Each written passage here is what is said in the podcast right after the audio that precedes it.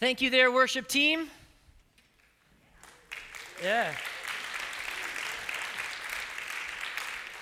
That was great. Well, good morning. Uh, we're going to jump right into God's Word, but before we do that, I would like to pray with you. Let's bow our heads and pray.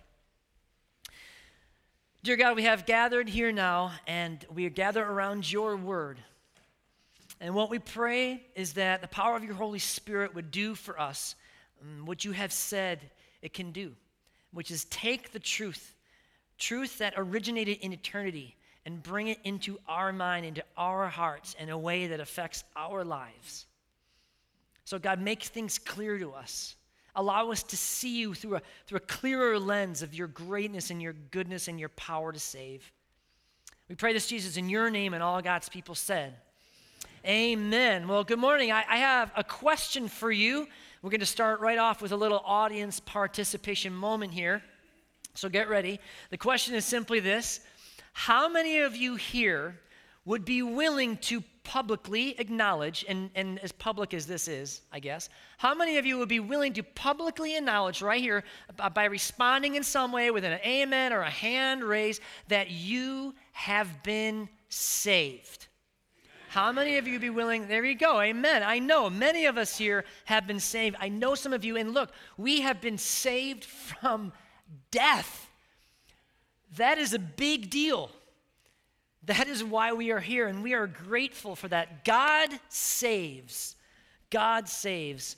Um, it is a trust, trustworthy statement that deserves our full attention that Christ Jesus came into this world to save sinners among whom I am foremost of all. And he saved us not on the basis of deeds that we have done in righteousness, but according to his mercy by washing of regeneration and renewing by the Holy Spirit. God saves, God redeems. And our text for today is Psalm 107. That is what this psalm is all about. It's about the power of God to save. So I would encourage you uh, if you have a Bible on your, uh, you know, your phone or your iPad, if you want to grab one of those black hardcover Bibles that should be near you, a little trick about finding the Psalms in a real Bible is if you just open it up to the middle, likely a pretty good chance will be right there in the Psalms. And as you're turning to that, I want to uh, draw your attention to a commentary about this particular Psalm. The permanent significance of Psalm 107 lies in the variety of ways in which and from which the Lord redeems his people. And I will add this as certainly as God has saved us, he still is saving us. As sure as God has saved us, he still is saving us. Practically, what I mean by that is this what we learn about redemption from Psalm 107 can be applied both both to that beautiful moment of when we first receive salvation and come to faith in Jesus Christ and and to how God continues to demonstrate his love to us in saving us from the situations we still face. And yes, even after we come to faith, even after God has saved us, gifted us with the power of His Holy Spirit, we will still face desperate, heart wrenching circumstances. Don't listen to anybody who tells you that in Christ, God is going to turn your entire world into some version of Neverland. That's ridiculous. It's not true. Yet, God is good. God is good, and He is also eager to show us His love. He's eager to show it to us, and I want to uh, bring that out of our text today. So let's begin in Psalm 107, verse 1, what it says. Oh, oh, give thanks to the Lord, for He is good. His loving kindness is everlasting. Let the redeemed of the Lord say so, whom He has redeemed from the hand of the adversary. This concept of loving kindness that you're looking at right here in Psalm 107 is represented in the Old Testament alone over 170 times. God wants you to know and understand quite a few things about his loving kindness. And here's what's neat. A lot of the times, I'm tempted to say most, but a lot of the times you see this, this concept, this word, loving kindness in the Old Testament, it's in the midst of God acting on behalf of his people. God shows us his loving kindness. Um, this is the difference between like telling your spouse, I love you, and pulling off that weekend getaway. One of those two things usually works better than the other. In Psalm 107, God shows his loving kindness through redemption. I'm going to drop the psalm and I'm going to insert a word, and I want us all to just soak this in for just a minute. God shows me his loving kindness through redemption. And if you're taking notes, feel free to go ahead and put your name in there. God shows Michael his loving kindness through redemption. And showing, speaking of showing, that is exactly how Psalm 107 continues. The, the, the, the heart of Psalm 107 are four stories uh, that show God saving people. In each and every story, we have a different group of people, four different groups of people, going through a four step redemption process. Okay? We have a group, we have wanderers, we have prisoners, fools, and merchants. And in each each one of their situations that we find, they walk through a four step process. First, we learn about their condition. Next, we see them cry out to God. Then we get to see how God saves them. Then they respond to that salvation. So, this is what I want to do to, first off. I want you to go ahead and, and look at your Bible. We're going to start in verse 4. I'm just going to read through one of these four stories for you. It's not very long. And just point out what I'm talking about here. I think that'll help give you a flavor for the rest of our time together. So here's Psalm 107. I'm beginning at verse 4 now. Some, or they, some people wandered. So this is this is our wanderers, and this is their condition. The story begins by telling us their circumstances. The wanderers are in the wilderness in a desert region. They did not find a way to an inhabited city. They were hungry and thirsty. Their soul fainted within them. Okay? That's their condition. Now the story moves on. The next step is they cry out to God. Verse 6 Then they cry out to the Lord in their trouble. That's the cry. Next phase is the redemption phase. Look what God does for them. He delivered them out of their distress. He led them by a straight way to go to an inhabited city. Okay, step four. Now, the next two verses are their response. Let them give thanks to the Lord for his loving kindness and for the wonders to the sons of men. For he has satisfied the thirsty soul, and the hungry soul he has filled with what is good. We have our four groups of people, each going through a four step process. And each story communicates how God saves, and we respond with praise. Okay? So I'm going to back us up and we're going to dig in a little deeper into the conditions of our four groups, and then we'll walk through the, the, the process together. Look, look back with me at verse 4. They wandered in the wilderness and desert region. We just read this. Uh, they were hungry and thirsty. Um, they, they did not find their way to a city. These people are going to die. That's the context here. These people are going to die. They are wandering in, not passing through a wilderness. They will not survive. Supplies will run out. And to add to their misery, they, they can't find their way to an inhabited city. Now, that phrase, inhabited city, may just strike you like, well, that's a place where people live. And that's part of it, but there's far more to the context of a city in this setting that, that meets the eye. All right? Here's the thing if you're wandering in the desert 3,000 years ago, you were alone. Without a city, you didn't have an identity, you didn't have security, you didn't have community. You were vulnerable, and you were on your own. To have no city to dwell in is to be alone. Fortune magazine ran an article in June of last year. The title of it was Chronic loneliness is a modern day epidemic. And the opening sentiment of, of that article on loneliness reads like this Humans are not designed to be solitary creatures. The need to interact is deeply ingrained in our genetic code.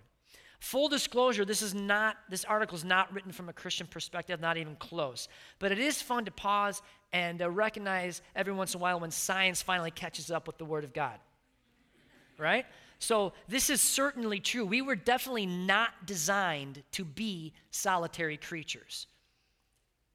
Loneliness, dryness of soul, uh, not, not having a sense of value, not having direction or purpose. These things hurt. This is not a good condition to be in. Um, when my first worship leading job came to an end, I went looking for another one. And so I did what you're supposed to do.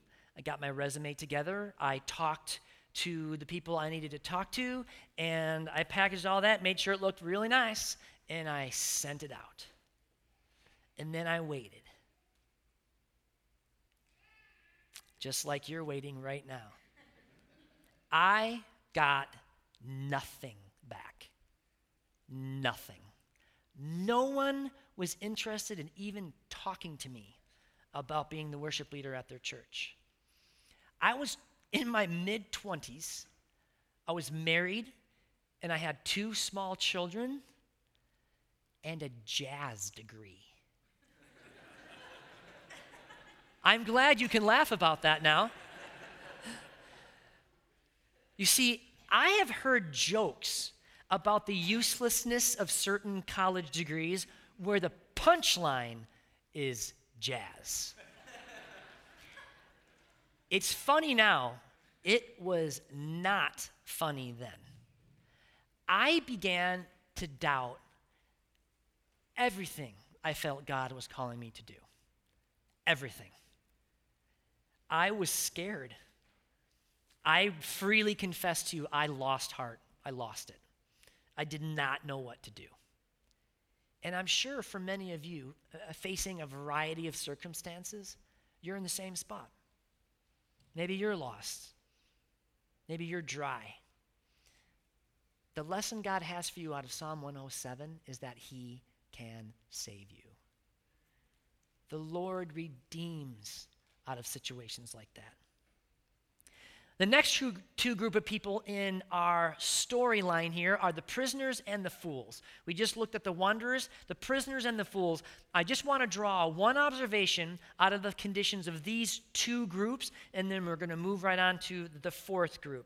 And, and this is this there is a little shift in, this, in the story now. There's a little turn. You see, unlike the first group, unlike the wanderers, the prisoners and the fools, with the prisoners and the fools, God now identifies a reason that brought about the condition. God identifies a reason. He points to the reason that the prisoners and the fools find themselves in the situation that they are. Let me point this out for you from the text. Um, verse 11 Here are the prisoners. Here are the reasons the prisoners are in their chains. For they had rebelled against the word of God, and they had spurned the counsel of the Most High. The fools, this is why they're in their situation, some were fools through their sinful ways, and because of their iniquities, suffered affliction. So even when, even when our condition is a direct result of the decisions that we have made, even when our conditions is a direct result of our own decisions, even then, even then, God saves. You see, we're looking at four stories, right? These are four stories about God doing what? God is saving. I heard a lot of S's out there. These are four stories about God saving. These are four stories about redemption, not condemnation. Now, my, my ministry and experience has taught me something. Um, that when God works and when God is drawing someone to himself, when God is in the process of doing that, the enemy is going to put as many obstacles in his way as he possibly can. God is drawing somebody, the, the adversary, he throws in fear, he throws in, throws in doubt, he throws in circumstance, he throws in guilt and parties and all sorts of stuff. Okay? And what happens for these people from the outside looking in? They look and they see they see the forgiveness that we talk about. They hear about the shame being washed away. They witness a little bit of the joy that we celebrate together. And for some reason, because of their experience in life, because of what they've suffered from their own decisions, they somehow think that that is out of their reach. They just can't get there. That is not the case. That is not true. You see, God knows what you've done, He's God. He knows what you've done. He knows who you have hurt. And He knows what you have seen. He's drawing you anyways. And here's the lesson look, God's ability to save you has zero to do with your ability to reach Him. Zero. God, when He saves you, He comes to you. He comes to you. All right. Let's move on and look at our fourth group here the group um, that I have labeled the merchants. This is my favorite group. My favorite group are the merchants. We've looked at the condition of the wanderers. We've talked a little bit about our prisoners and our fools. Let's look at the conditions of the merchants. Verse 23 from uh, Psalm 107. Those who go down to the sea in ships, who do business on great waters. And curtain. That's it. That's all we know about the condition of the merchants. Isn't that interesting? Now, the categories that we're dealing with, I want us to do a little exercise. I want you to take a minute and try and insert yourself into the story. Wanderers, prisoners, fools, merchants. Just by virtue of the title and the name that I've given them, I want you to try and just take a pause minute and insert yourself into these categories and just reflect on it a little bit with me, okay? Here we go. Ready? Wanderers. Eh, no, thank you. Prisoners, I will pass on that condition.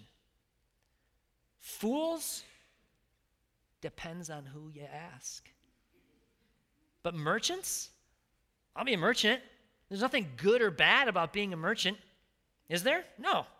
But this is the thing. Listen, from their own perspective, they're just fine. They're fine. They're doing great, working hard, I'm making money, I'm enjoying life. Maybe you're thinking that. I don't need saving. Well, neither do the merchants in Psalm 107. I don't need saving, Michael. I'm fine. I've got this. Yeah, stuff comes up now and again, but I deal with it. I got my boat, business is booming, got my family, my friends. In fact, come to think of it, I'm killing this. I do not need saving. Now, this may surprise you in this moment, but uh, I am not going to try and convince you otherwise. I don't mind trying to convince you. Hit me up for coffee sometime, we'll talk. It's perfectly valid effort. However, I'm not going to try and convince you. You know why? Because that is not the lesson of Psalm 107. Because here, like my ability to convince you, my ability to wield the skills of apologetics, okay? Whatever I can bring to you to try and convince you you need saving pales in comparison to the power of God. Now, you see, our merchants are on the water, they're doing just fine until God puts his power on display. Let's take a look at what happens to our merchants in verse 24. They have seen the works of the Lord and his wonders in the deep. For he spoke and raised up a stormy wind, which lifted up the waves of the sea. All right, we're doing great. Business is thriving. Our gadgets are selling out, man. But now we have a problem Now I'm on a boat in the middle of an ocean and I'm looking at, at a wave that blocks my view of the sky. I'm looking into the trough of a wave where it looks like I'm looking into the depth of the earth. And all of a sudden, all of my swag counts for absolutely nothing. The waves rose up to the heavens, went down to the depths. They reeled and staggered like drunken men and were at their wits' end. I'm done. For some, for some, God brings a realization of the need for redemption with a display of an experience in His power. Listen, listen to me, please. Listen. God loves you. God loves you. He loves you so much, He just might put you into the middle of a storm to bring you to that place where you acknowledge that you need him. You need him. Now, I cannot say it any better than Charles Simeon, who is one of Mark Crane's favorite theologians, so I'm sucking up a little bit right now. Those whom God loves, he awakens from their security. He sends his Holy Spirit to convince them of sin. He stirs them up to fervent prayer, and then he answers their prayer and he speaks peace to their souls. God did send the storm. God did send the storm. But to that storm, God brings peace. To that storm, God brings peace. What do the merchants do? They cry out to God from uh, verse 28. Then they cried to the Lord in the trouble, and the Lord brought them out of their distress. He caused the storm to be still so that the waves of the sea were hushed. Then they were glad because they were quiet. So he guided them to their desired haven. Well, well, now.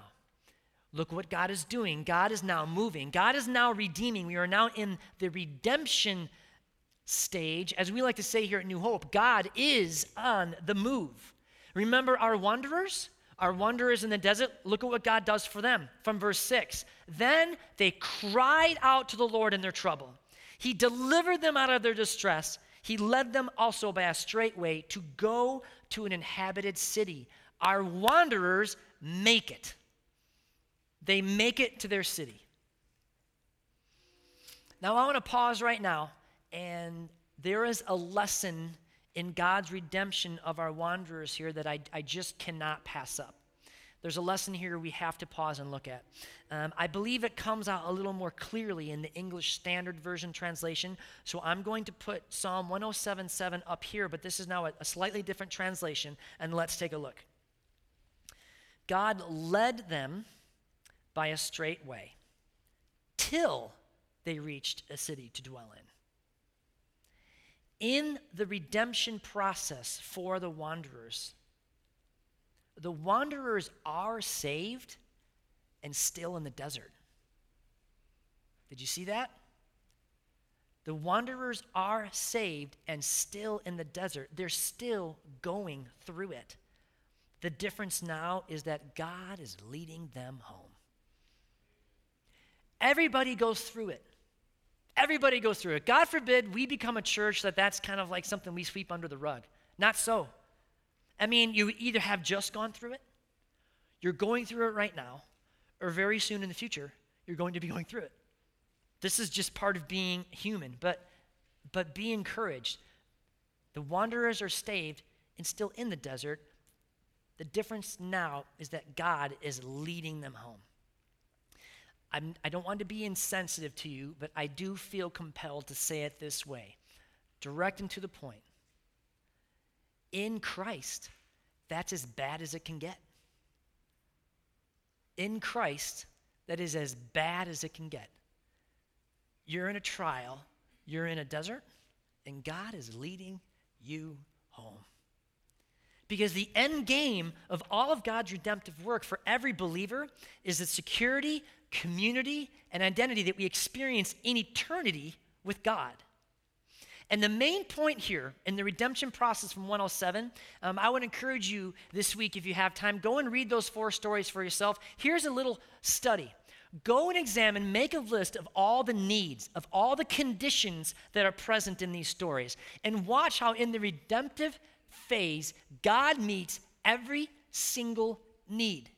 Every condition, every circumstance that they find themselves in, God in turn saves the day. There is no stone unturned. Chains break for prisoners. Self inflicted pain is healed, and the wanderers find refuge. Maybe you have prayed your eyes out, and saving has yet to come. Take heart take heart in what we're looking at today. What I would pray God would do for you is to strengthen you. Strengthen you that you would renew your commitment to follow his lead. And that we would all sense his presence. Um, ever met somebody famous? A politician, maybe, athlete, something like that. Um, I met Mitt Romney once. I did. And this is not political. Don't, don't do that to me. All right? but I did. I, I, have a good friend who had an opportunity. So Mitt Romney made a, a campaign stop a couple years ago in Holt. And then I was one of four people that got to greet him personally as he arrived at the event. And um, I don't get nervous very easily. And maybe that's one of my problems um, that I don't get nervous, but I don't. And so, up until about 10 minutes before Mitt showed up, I mean, I'm, I'm fine. I'm watching stuff, you know. I, I think they gave me a name tag. I don't remember. But we're hanging out, we're doing their thing. But, but you see, as the time came for, uh, for Mitt to show up, the activity level increased significantly. People are moving around everywhere, and those black Suburbans do you know which ones I'm talking about? Those black Suburbans, you know, if they show up in a movie, somebody disappears. Those things roll in, and armed Secret Service agents walk out. They got their hand on their ear like this, and I'm getting nervous. I'm standing there, I'm thinking, what am I going to say to this guy? I very well may be saying hello to the next president of the United States my hands started to sweat, and I'm thinking, Mitt's gonna think I got a perspiration problem. My heart's racing, and I was in the presence of a guy who lost the election.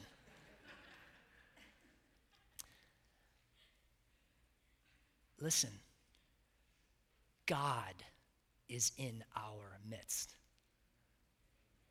God is in our midst, and He is mighty to save. So cry out to him.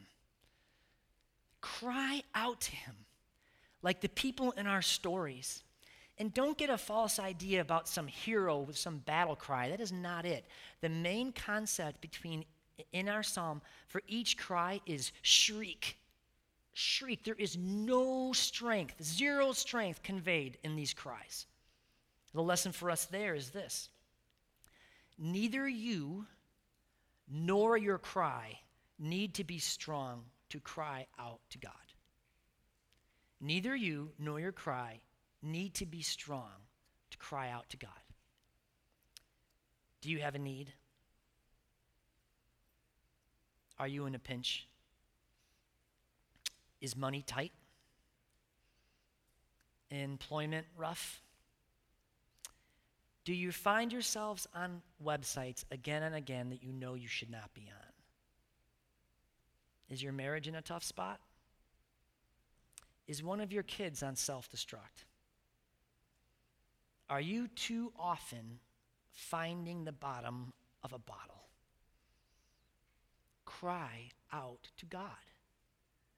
God saves. When I was younger, my family would took two trips to western Montana. And we had friends that owned property out there. And um, anybody ever been, by the way, western Montana Glacier area, national? Yeah, you know then. It is gorgeous out there. Gorgeous. And one morning, my older brother and I, we grabbed a couple of fishing poles and we made our way down a small trail uh, to the Swan River, which borders uh, the property that our friends own. I remember, uh, I do remember it was a cold day. It was chillier and there was a drizzle in the air. Um, I remember that partly because I still remember the jacket I was wearing. I was wearing like a, glue, a blue and green windbreaker. But remember now, we're in the early 90s and this jacket was old, so think 80s. Yeah. If I would still have that jacket, I'd be so cool. So, needless to say, the blue and the green were quite loud. We get to the river, and um, I just begin making my way to the place that I want to fish at. And I'm walking in the river, and uh, the river, the bottom is all rocks, all rocks. And by the way, speaking, it's think a little narrower than this auditorium, just a little narrower than that. And I, am wading my, myself out into this river, and I'm being very careful because the, the, the river is pushing against me. And I have to make sure that my foot is uh, got enough grip on these rocks over here. And I'm, I'm making my way, I'm going slow, I'm being careful. The water's getting deeper and deeper when suddenly, and I'm not sure you can slip in a river any other way than suddenly, but suddenly I lost my footing. Now, here's the thing at that moment, you have an instant lesson in physics. Here's what happened that I was not expecting. When, when you slip in a river and it takes you, you, you go to the bottom. Like at least at first, initially, on maybe you pop up downstream, I don't know. But when it slips you, wham, you go uh, under the water. And here's the thing because every time I'd fallen in the water, it had been in a lake. And when you fall in a lake, you pop right back up. Not so in a river. Take my word for it. When it swipes you under, I mean, you might as well be a sandbag bouncing around the bottom of this river. Uh, now, that's all fun and games. I don't have a problem with that. Uh, however, for me that day, there was, uh, that was a problem. Because you see, I had slipped and fallen not far upstream from a bend in the river. And for those of you who know rivers, things collect at bends and rivers. And I had, I had slipped just, I don't know, eight feet in front of a log jam. So, river takes me, I go down to the bottom, and I get wedged underneath this log jam. Now, the river isn't very deep. I'm trying to get my footing and stand up but there's debris above me, and I can't. I'm pushing and slipping, and I can't stand up. Um, I did. I do remember facing the current and trying to see if I could go up, but I was that was a losing proposition all in all. I was not under the water for very long, but I do remember being under long enough to have thought to myself, "I'm going to die." Now, I wasn't under very long. I say that because what I did not know is that I had chosen to approach my fishing spot by wading through the water. My older brother James had made a much wiser decision, and he had chosen to walk along the bank of the river. And what I did not know when I had slipped is that my older brother, having walked along the bank, in the moment that I had slipped, he was standing right on top of the logjam, just standing there. And he was watching me cross, had watched me slip, and just like, like a video game, had watched me come and, and get jammed right under that logjam. Now, I emphasize older brother for a reason because it kind of matters. Um, at that, I was 13 or 14, James was 16 or 17. And think about, in terms of the way that God takes a boy physically and turns him into a man, God had not even thought about doing that for me yet. James was well, well on his way. And with my nice, bright, loud blue and green parka that I had on, my older brother was able to simply see me, reach his hand down through the log jam, and with a few wiggles and pulls, just lift me right out of the water. After I gained my composure and caught my breath, does anybody want to guess the first thing I said? It was something along the lines of, Thank you. Because when you get saved, you say, Thank you. You say, Thank you. Each of these four parables that we're looking at, the four stories of redemption, note they do not end after redemption. There is more. The people that were redeemed, the people that were saved, respond with praise. God saves, we praise. I was in a real outliney kind of mood this week. I did so many outlines preparing for this message, um, but I want to do. I just want to show you one of them. Okay, it's not all going to fit up there. We're going to look at it in two pieces, two or three pieces. But I want to show you an outline of all the ways that our wanderers, prisoners, fools, and merchants respond to their salvation. And this is how I want us to look at it. Very simply, this: um, we've who's been saved again? Some of you have been saved. Some of us have been saved. So, what that means is we respond. I want us to look at the responses of these people as instructive to how we are supposed to respond. We need to compare ourselves. How are we responding? How are they responding? Let's examine this, okay? So, I'm just going to throw this outline up here and I'm just going to unload on you. So, get ready. Okay, in the responses in, one, in Psalm 107, the actions are eight times they thank God. Eight times. They offer sacrifices. They tell. They sing. They extol. They praise.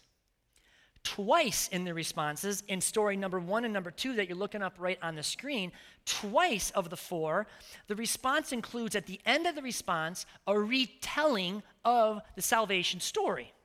You know what that is? That is your testimony.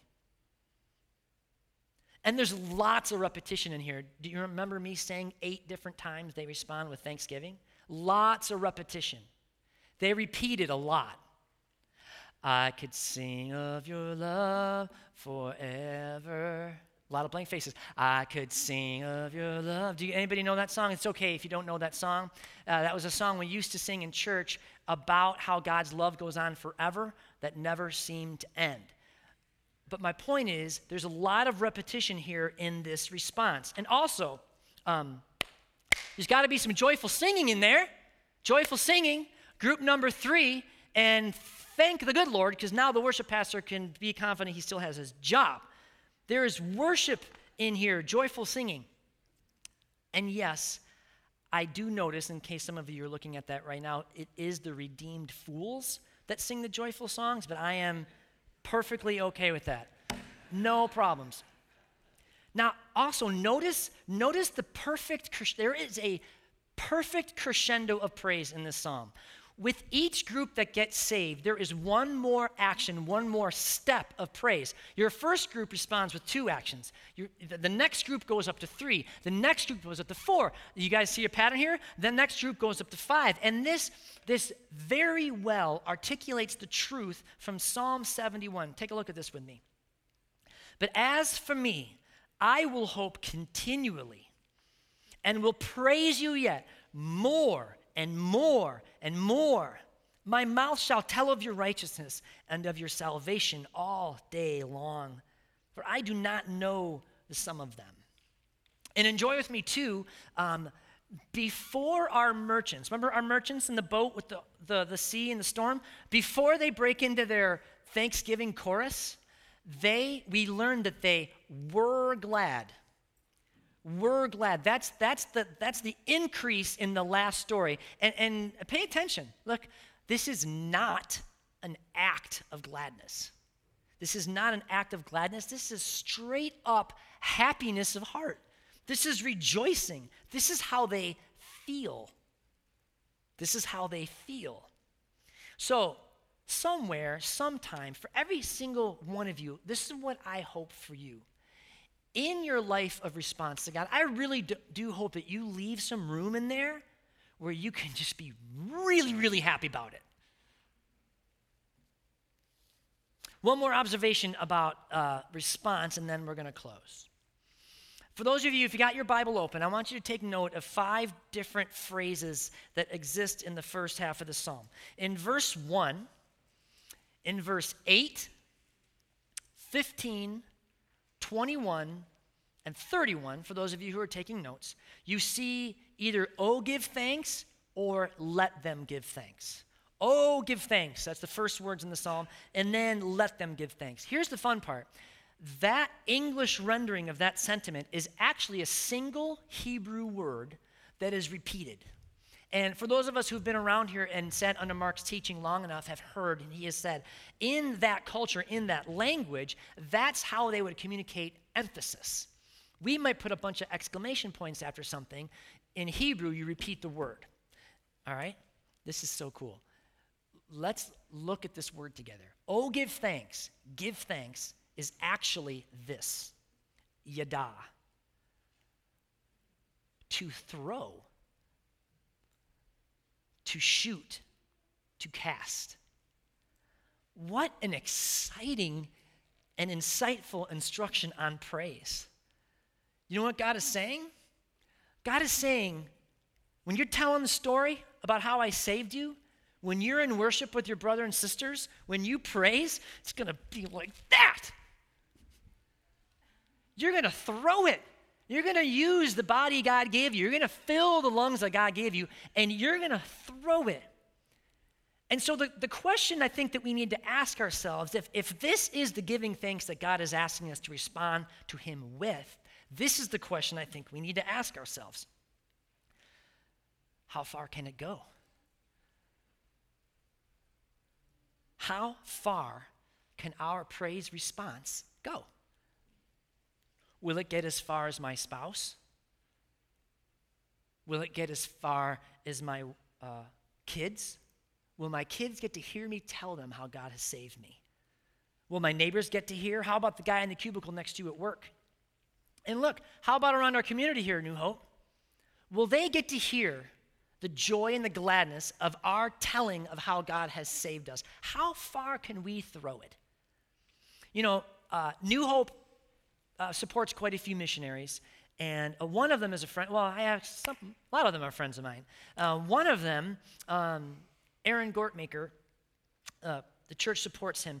And I'm looking at the clock and I have the time, so I'm going to just briefly tell you the story about how Aaron and I met. Um, my wife and I showed up late to one of our church picnics. And for those of you who know me or my wife, you know that us being late to something isn't, that's not unusual. So we had to look around. It's okay, that's funny. You're like, dude, is your wife going to listen to this later? Yeah, it's all good. But so we showed up, and so we found a spot at the table, and we sat down and started getting um, our stuff together. And we turned around, and Aaron was sitting there with his family, Aaron, Aaron and Cassie and their kids. And so I introduced myself to Aaron, and what I found out was that Aaron, that, that morning, that very morning, was the very first Sunday he had ever been to New Hope in his life. And he had heard about our picnic and thought, eh, I'll go. And I just thought, you're my kind of guy. I, I like that, a little, you know, of get in there with him. Aaron and his wife Cassie recently took their entire family to Costa Rica. So, Aaron, if you're watching, buddy, well thrown. That is a throw that we should all admire and support. Take a look on our website if you have a chance. Go ahead and look at the faces, read the stories of the missionaries that New Hope supports. They're throwing, they're throwing the long ball. And we should too. Because as sure as the sun rose this morning, the glory of God will cover the earth. For the earth will be filled with the knowledge of the glory of the Lord as the waters cover the sea. All right, church, uh, I'm a do kind of guy. I like learning, I like understanding and perceiving, but I feel like we got to do it. So I to get us out of here, I want to give us a brief opportunity to, to throw our praise. All right? Are you with me? You made me a little nervous with the way you responded. So that's okay. And this is how it's going to. Uh, Craig, do we, we have that slide? This is what I'm going to do. I'm going to read that first line, let the redeemed of the Lord say so. Then you're going to respond by throwing out those next two verses. And here's the thing if we all sound bored when we say it, we are not leaving. I grew up in a church where there was a lot of reading together, and it scarred me. It was boring. And so uh, we don't do that a lot here, and that's why. I don't want us to get in this habit of, of, of, of lazy saying. But for today, would you throw this with me? Can we wake up a few neighbors? I'm seeing a lot of smiles. It better be loud in here. Okay, let's do it. Let's throw this out. Come on, stand up. You're not going to sit down and do this very well. We're going to throw this out. Right? I got I got one up here. My turn. I'm going to say one line. You throw it back at me. Um, look at how big I wrote it for you. Does that not communicate to you what I'm talking about? Are you ready? Let the redeemed of the Lord say so. Oh, give thanks to the Lord, for he's good. His loving kindness is everlasting. Give him applause.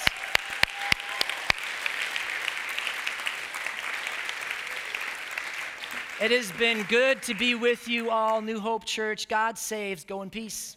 Amen.